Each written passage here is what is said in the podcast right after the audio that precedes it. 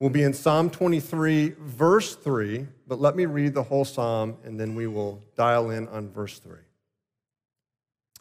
The Lord is my shepherd, I shall not want. He makes me lie down in green pastures. He leads me beside still waters. He restores my soul. He leads me in paths of righteousness for his name's sake. Even though I walk through the valley of the shadow of death, I will fear no evil, for you are with me. Your rod and your staff, they comfort me. You prepare a table before me in the presence of my enemies. You anoint my head with oil, my cup overflows. Surely goodness and mercy shall follow me all the days of my life, and I shall dwell in the house of the Lord forever. We're going to focus in on the end of verse 3. He leads me in paths of righteousness for his name's sake. If you scan through the statements of President Abraham Lincoln, you will find a man who experienced some very dark times. At the beginning of the war between the states, Lincoln was resolute, he was confident. And you see this in his inaugural address in March, on March 4th, 1861. This is what he announced the mystic cords of memory stretching from every battlefield and patriot grave to every living heart and hearthstone, all over this broad land, will yet swell the chorus of the Union. And then a little over a year into the war, on June 28, 1862, his rhetoric started to get tempered a little bit, but he was still firm and uncompromising. He said, I expect to maintain this contest until successful or till I die or am conquered. And then that's the point at which the darkness began to settle in for Lincoln. He experienced a devastating defeat at Manassas in Virginia, and this is where he first began to worry, began to doubt his cause. Listen to what he said. This is in August of 1862. Well, we are whipped again. I am afraid. What shall we do? The bottom is out of the tub, the bottom is out of the tub. And then the next months and years for Lincoln were marked by near constant, near constant, faith shaking darkness and despair. In December of 1862, after another devastating defeat, he said, If there is a worse place than hell, I am in it. And then in May of 1863, after another defeat at Chancellorsville, he said, My God, my God, what will the country say? And then finally in 1864, this is where he just kind of hit rock bottom. He said, The war is eating my life out. I have a strong impression that I shall not live to see the end. Hard seasons in life usually take on a slow progression of darkness. You know, we start off very resolute in a hard season, resolute, faithful. God's going to carry me through this. And then as the months and maybe even years go on, it can give way to faith shaking darkness. Maybe you've been there. Maybe you're there right now. And the question is not, how can I get out of this hard season of life? That's not the question. The question is, why can I persevere? Why can I persevere through this hard season, however long it may last? Why can I persevere? First, because of God's leading. Because of God's leading. David says, He, God, leads me in paths of righteousness. And this, this raises two questions underneath the umbrella of God's leadership. Two questions. Number one, why do I need to be led by God? And then, second, what is the nature of God's leading? in our lives. All right, so first, why do I need to be led by God? David wrote this psalm. Before he was king of Israel, he was a shepherd.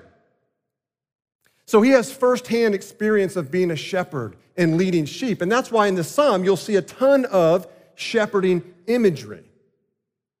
Now, how does David, as shepherd, speak into verse 3? He leads me in paths of righteousness.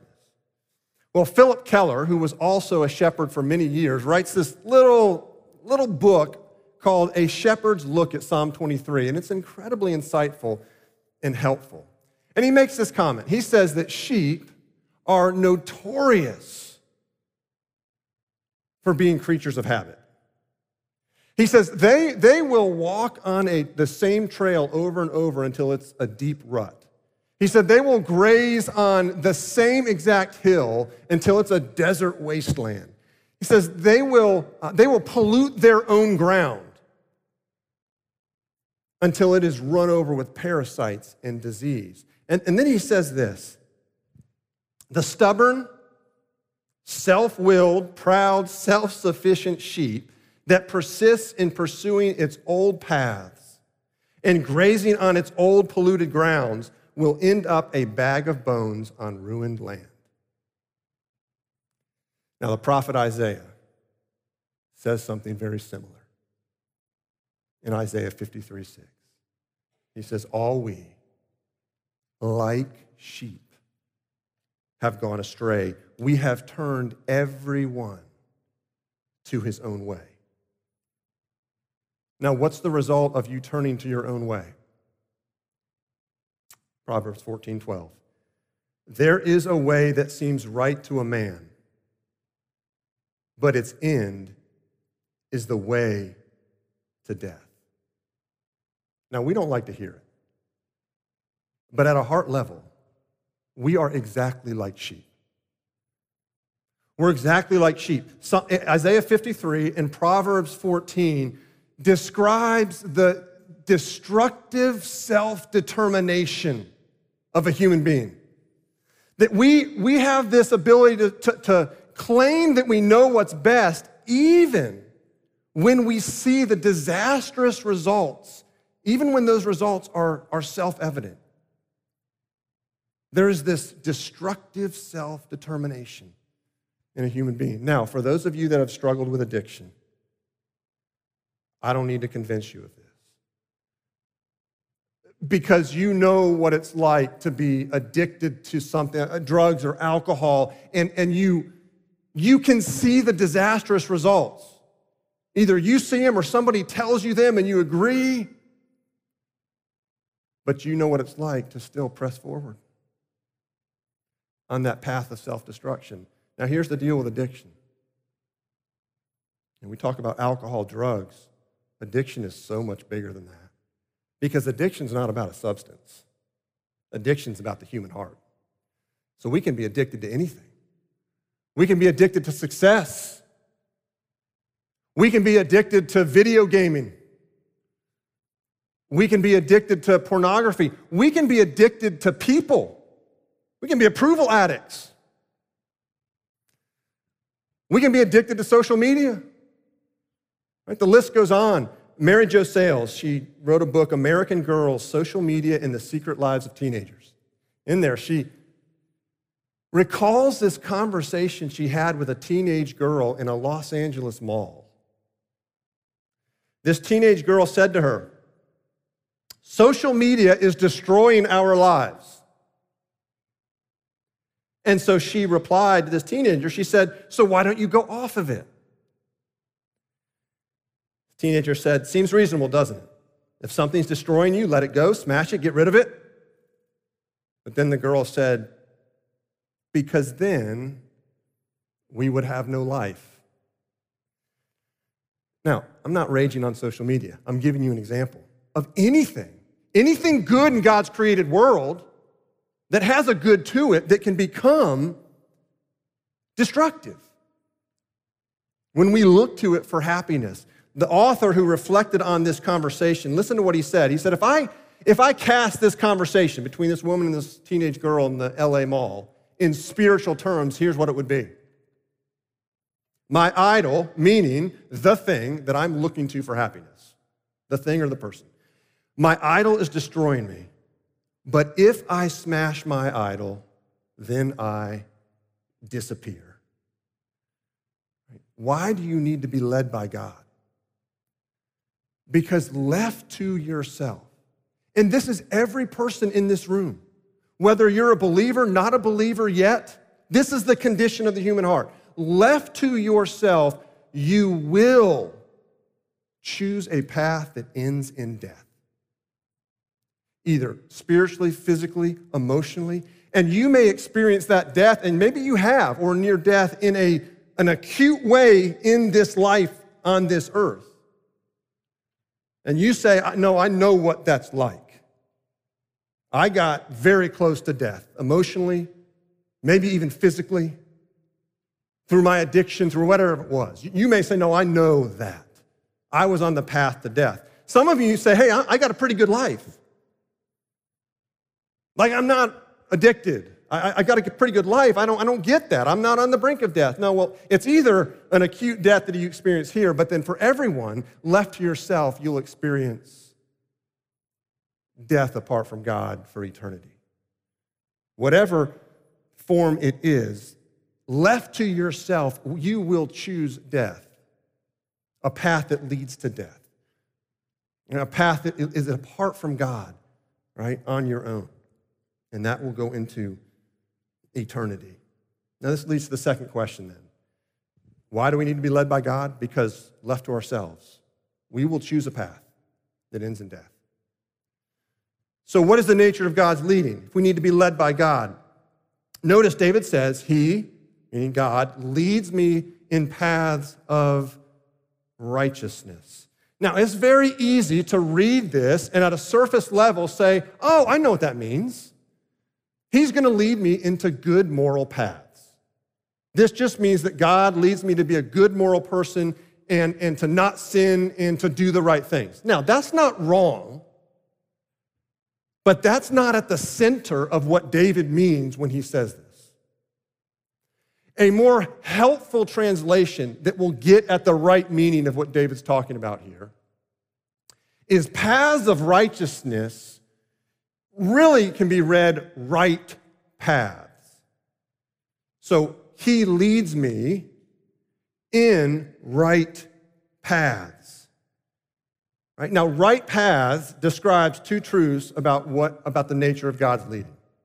The first is in Luke 15, parable of the lost sheep. Jesus tells it. He says there's a shepherd has a hundred sheep, one runs off and gets lost, so the shepherd leads, leaves the 99 and goes and finds the one.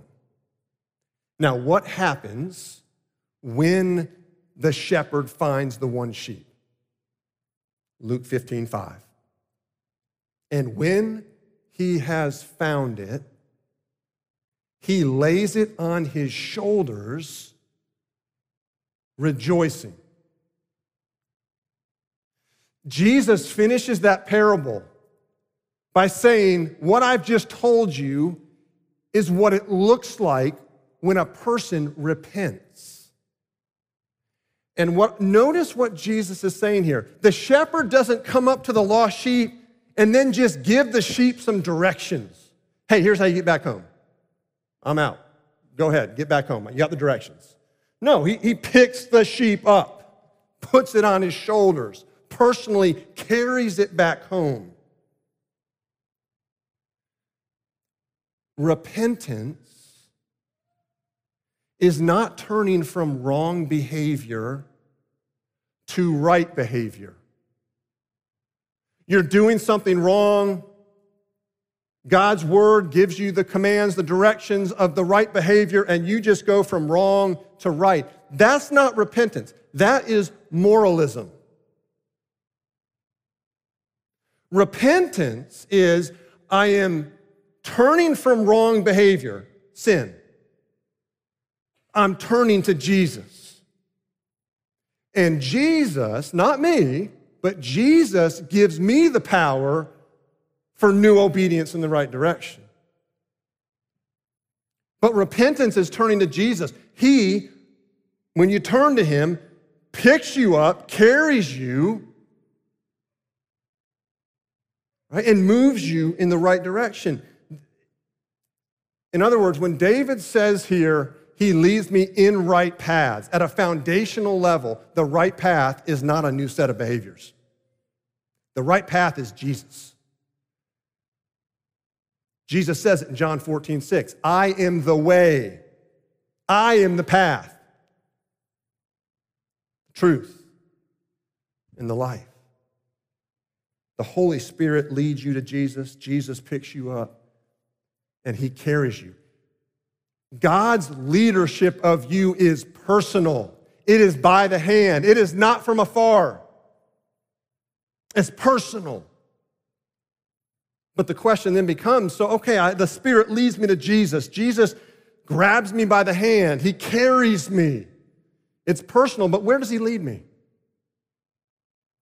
And this, this takes us to the second truth of God's leading that comes out of this right path interpretation. Where does Jesus lead you? David says that you're led in right paths not comfortable paths, not easy paths, but right paths. In fact, the next verse in Psalm 23, which we'll get to next week, verse 4 even though I walk through the valley of the shadow of death, David's next statement is no, I'm not talking about nice, easy, comfortable paths. I'm talking about the valley of the shadow of death. Oftentimes, a shepherd finds grass and water for his sheep in or near canyons. It's not out in the open field where the water runs off or the sun scorches the grass. It's, it's in the canyons where there's shade and there's water. The problem is the canyons are oftentimes a place of danger because other wild animals gather in the same place for the same reason. And so it's a place for hiding for wild animals that would attack the sheep. The reason that it's the right path is because the shepherd is taking the sheep to the place where there's life giving water and food, even though it may not be comfortable. It's the right path. The word lead, and he leads me in right path, that word lead is the same word that's used in Exodus for the pillar of cloud that led God's people through the wilderness from Egypt to the land he had promised. It was a pillar of cloud constantly before them, as if God was literally taking them by the hand and moving them through the desert. And as I've said before, the journey from Egypt to the land God has, had promised, it was flowing with milk and honey, straight line journey, two weeks under God's leadership, under God's personal, by the hand leadership, it took 40 years. 40 years. They circled, they backtracked. It wasn't easy, it wasn't comfortable, it was not the most efficient in human terms by a long shot. But it was the right path. It was the right path. The word lead here in Psalm 23, same as Exodus, it's also the same word that the prophets pick up and use to describe the anticipated, promised leadership of Jesus Christ. So you've got David who, who takes the word from Exodus to use, and then you have the prophets that pick it up to describe the leadership of Christ. And it's seen beautifully from Isaiah. Isaiah 58 11 picks this up beautifully. He says, The Lord will guide. That's the same word, lead. The Lord will lead you always. He will satisfy your needs in a sun scorched land and will strengthen your frame. You will be like a well watered garden, like a spring whose waters never fail. Sun scorched land, the prophet picks up. But this is not comfortable. This is not easy. This isn't beautiful circumstances. But what he picks up is the personal leadership here fulfilled by Jesus. That's who Isaiah is speaking of. Jesus leads you in right paths. Jesus leads you in right paths. If you are in Christ, you are on the right path, even if it's difficult and hard and taxing. Even if you're at that place of faith shaking darkness, if you're in Christ, you are on the right path. Now, some of you say, wait a minute, wait a minute. You may say, wait, I'm on this path because of my sin. My sin has gotten me into this predicament in this path. Or you might say, hey, I made a really bad decision. It really wasn't a wise decision I made. It was a poor decision. That's why I'm on this path. How can you say I'm on the right path when I got myself in the mess?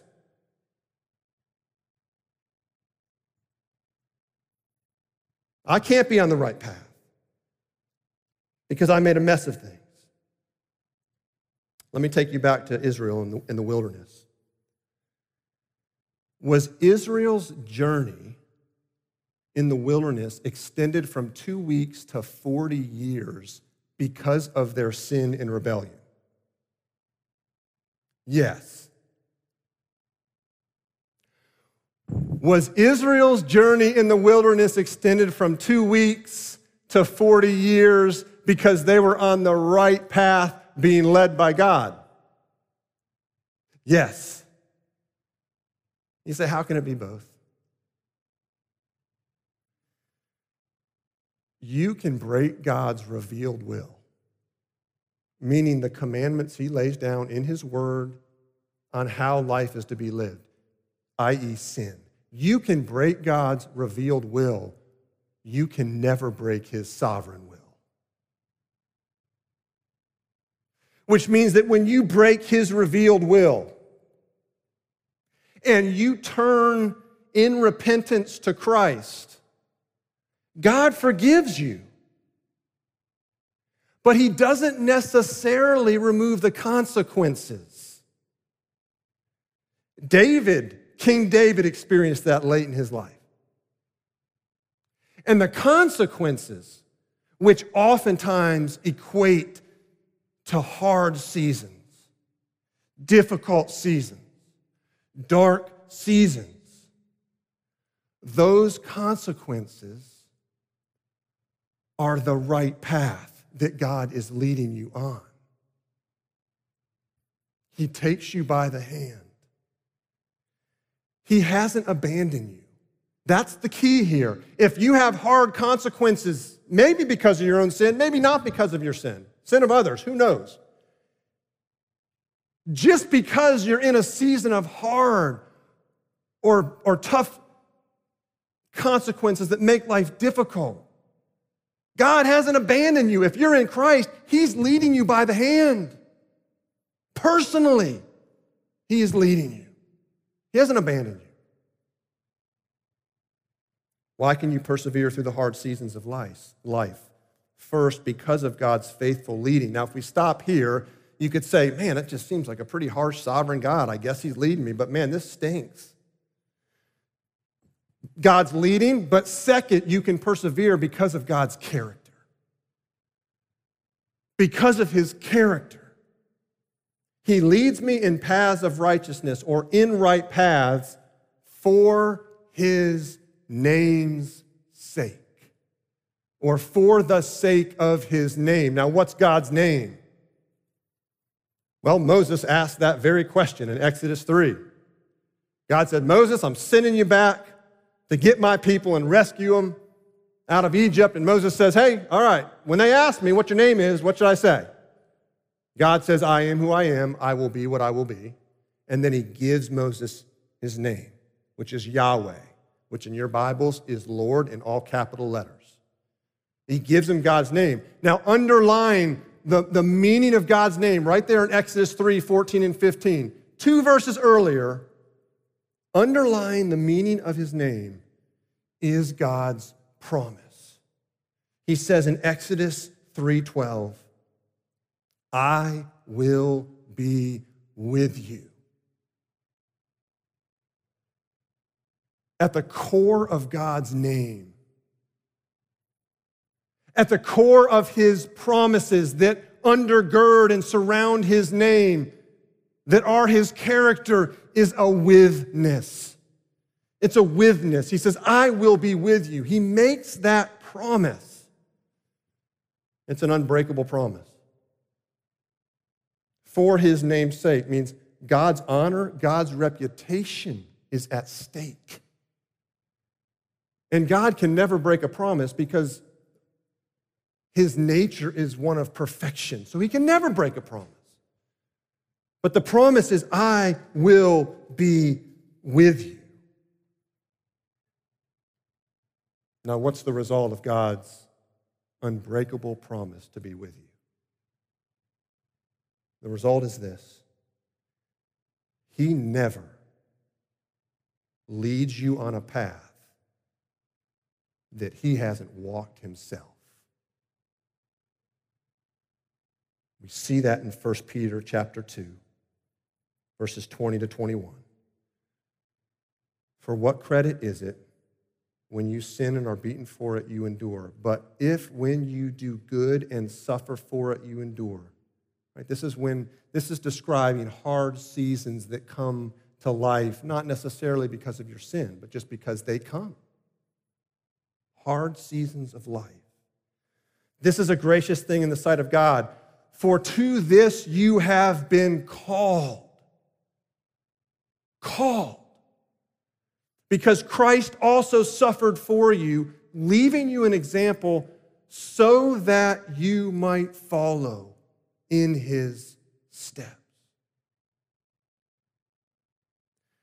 When you go through a hard season of adversity, of trial, of difficulty, two things are true. First, Jesus Christ has led you by the hand into that hard season. And number two, Jesus is leading you on a path that he has already walked. And he's leading you to a place he has already been. The nature of God's leading is comes out of his character. Comes out of his character. You didn't stumble into the hard season you're in. You didn't accidentally stumble into it. You weren't abandoned into it. You were called by God, led by Jesus into it. It's personal, it's by the hand leadership. And you are led along a path that Jesus has already walked to a place he's already been in Jesus' sufferings. In 1914, Ernest Shackleton attempted to become the first person to lead a trek across Antarctica. Harrowing journey. I'm going to give you the cliff notes of it. It is unbelievable harrowing journey. He wasn't successful. Here's what happened. He left in August of 1914, set sail from London with 27 crew members on the ship Endurance.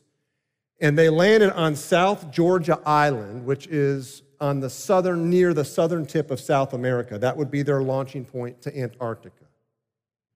And then in December of 1914, they sailed into the Weddell Sea and were navigating the treacherous waters with the ice, very dangerous.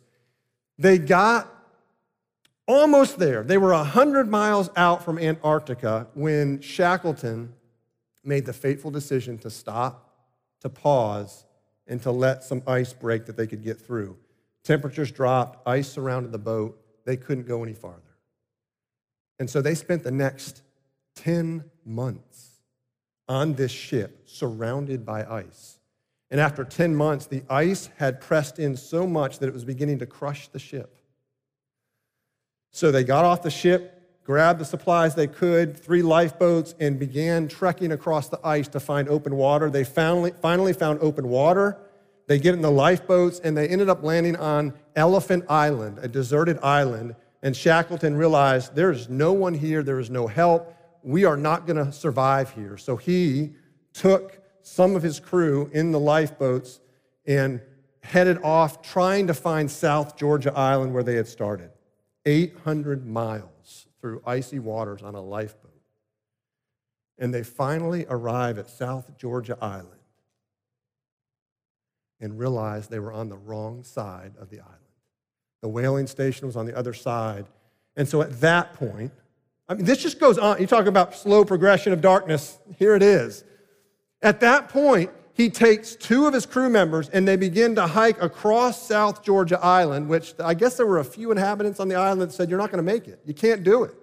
It's ice, it's cliffs, hurricane winds, blizzards come up. In 36 hours, they actually made it across. Shackleton kept a diary during his journeys, and he, put, he offered this perspective on his journey across South Georgia Island. Here was one of his entries. When I look back at those days, I have no doubt that providence guided us. Providence, just a word for God leading you, right? Personally leading you, sovereign, right, in his leadership of you. Not only across those snowfields, but across the storm strewn sea that separated Elephant Island from our landing place on South Georgia.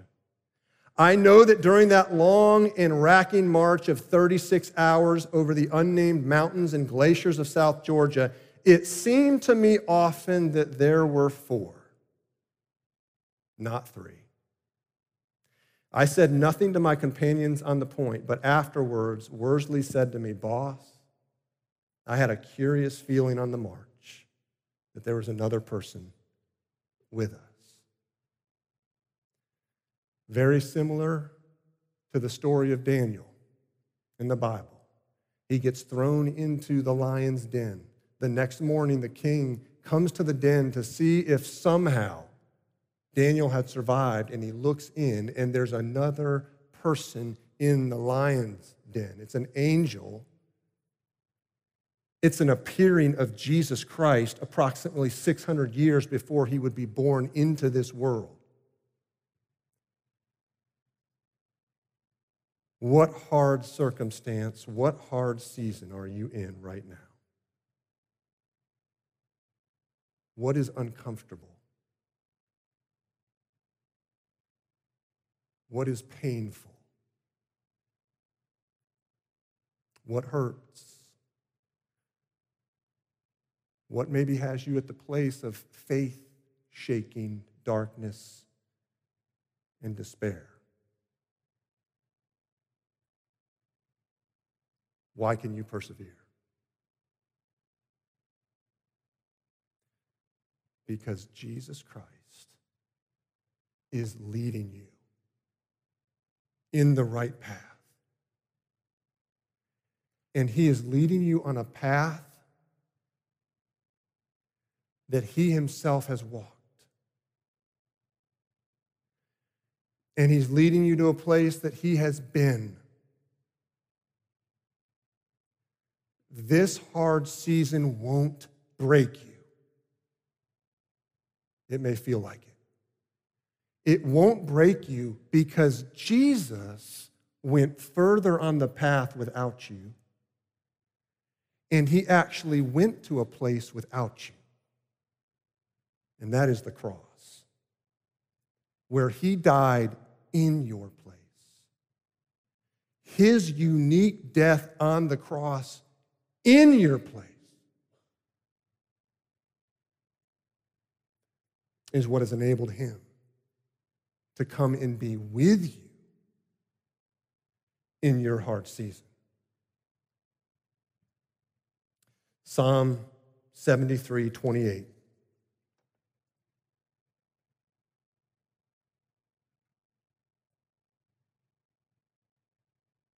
But as for me,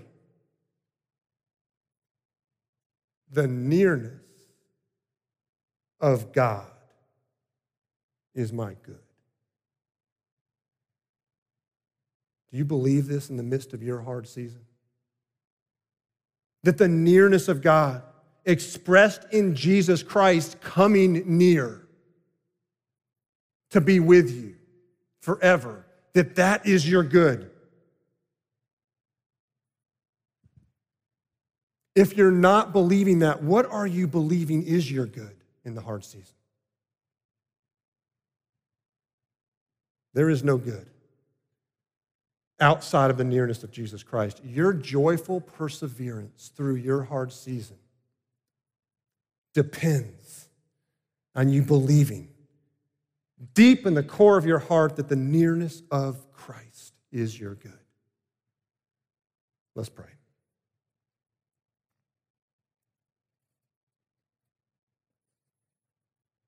Father, thank you for your faithful leadership in our lives.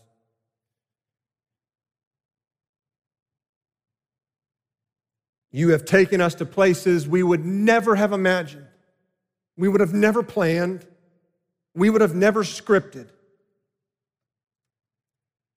But we trust that you are leading us by the hand, that you haven't abandoned us, that we haven't stumbled into this, whatever the this is, that you are leading us. And your leadership is personal, it's by the hand.